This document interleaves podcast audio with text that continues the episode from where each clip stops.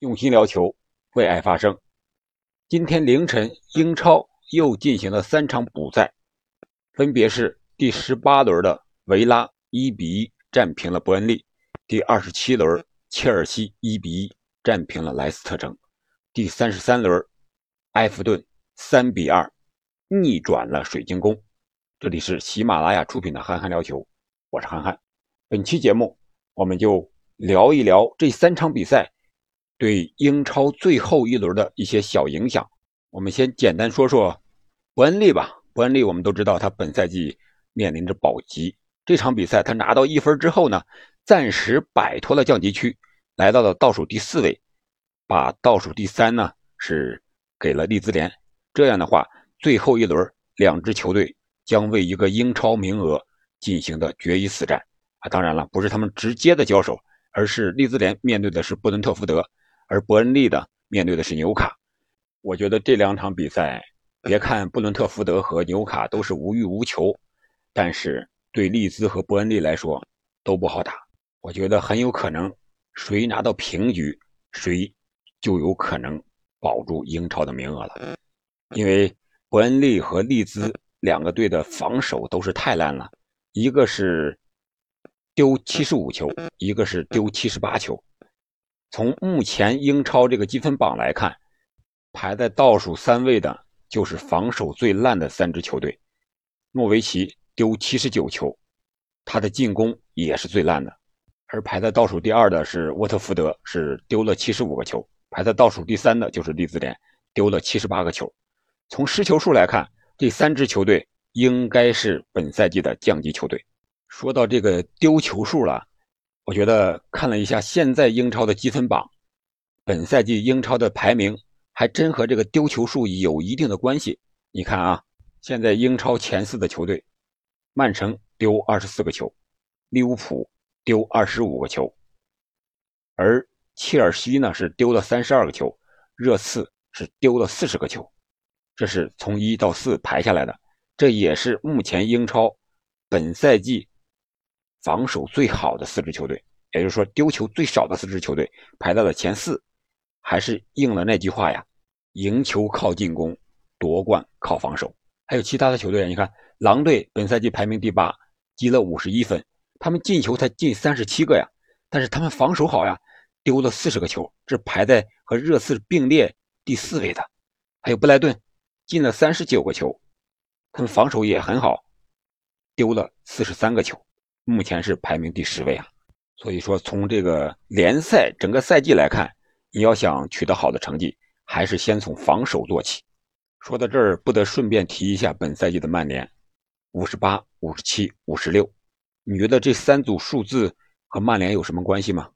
还真有很大的关系，或者说就直接他本赛季的一个体现。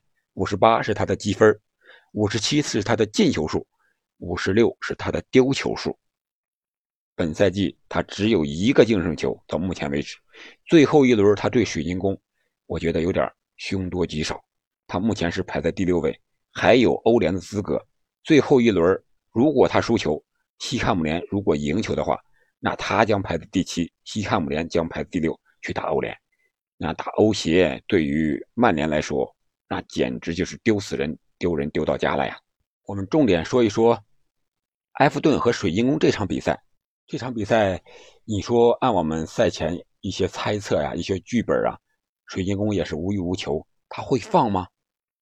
你说他会放吗？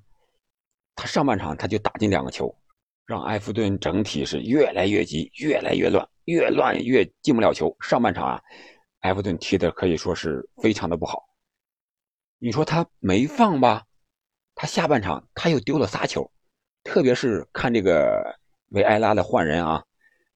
三个换人，除了第一个之外，后两个都是换完人之后没几分钟就丢球了。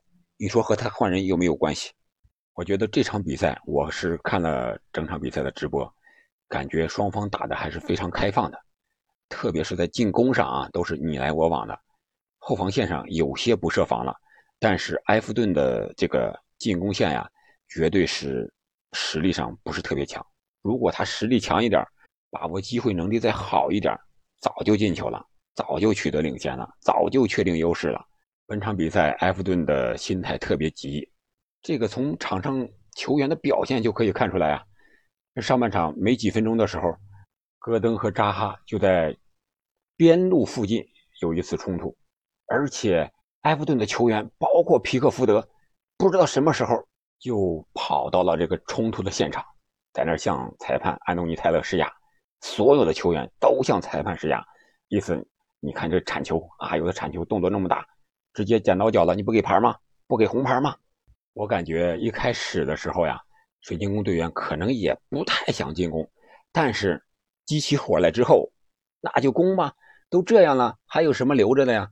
我觉得最想进攻的就是这个水晶宫的这个大黑个马特塔，这个前锋在前面是又是抢断啊，第一个进球又是他进的，是一个任意球的机会，他头球直接进了。第二个进球也是他抢断。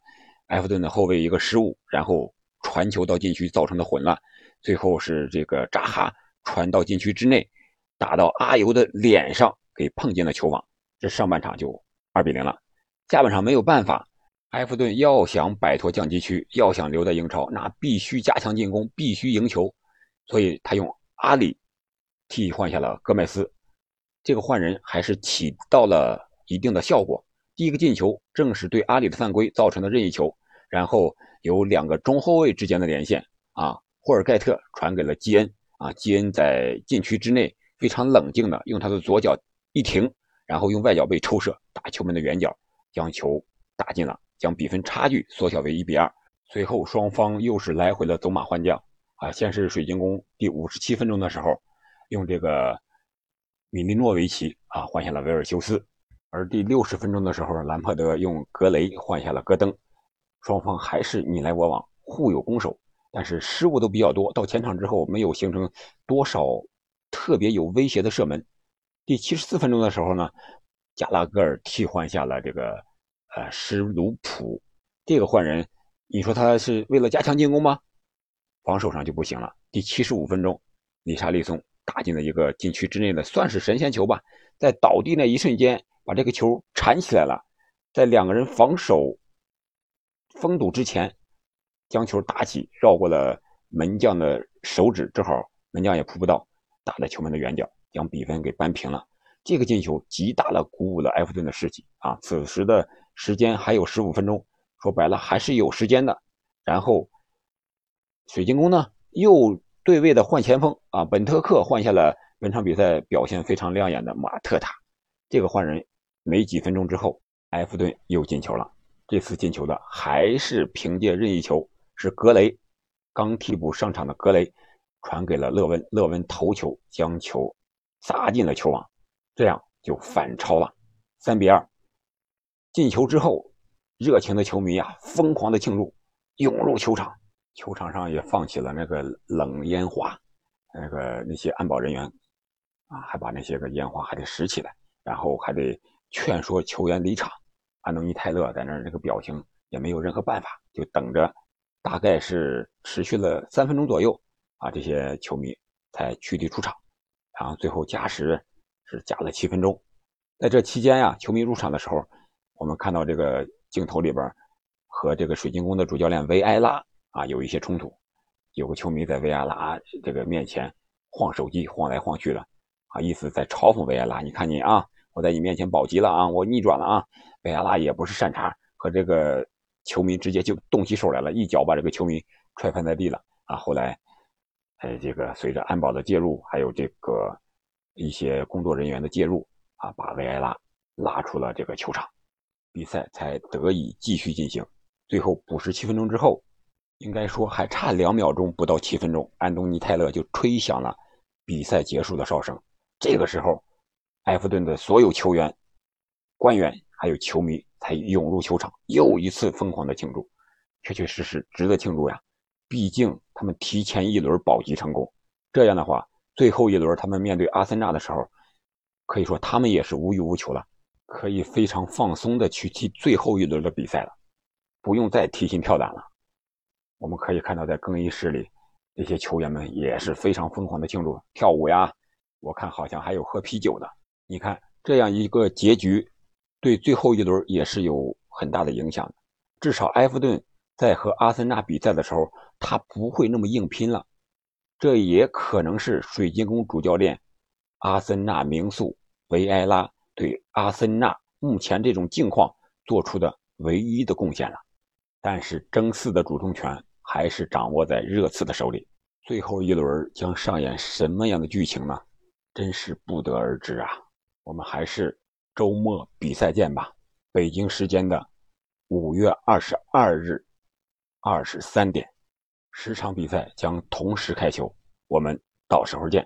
感谢您的陪伴和收听，下期再见。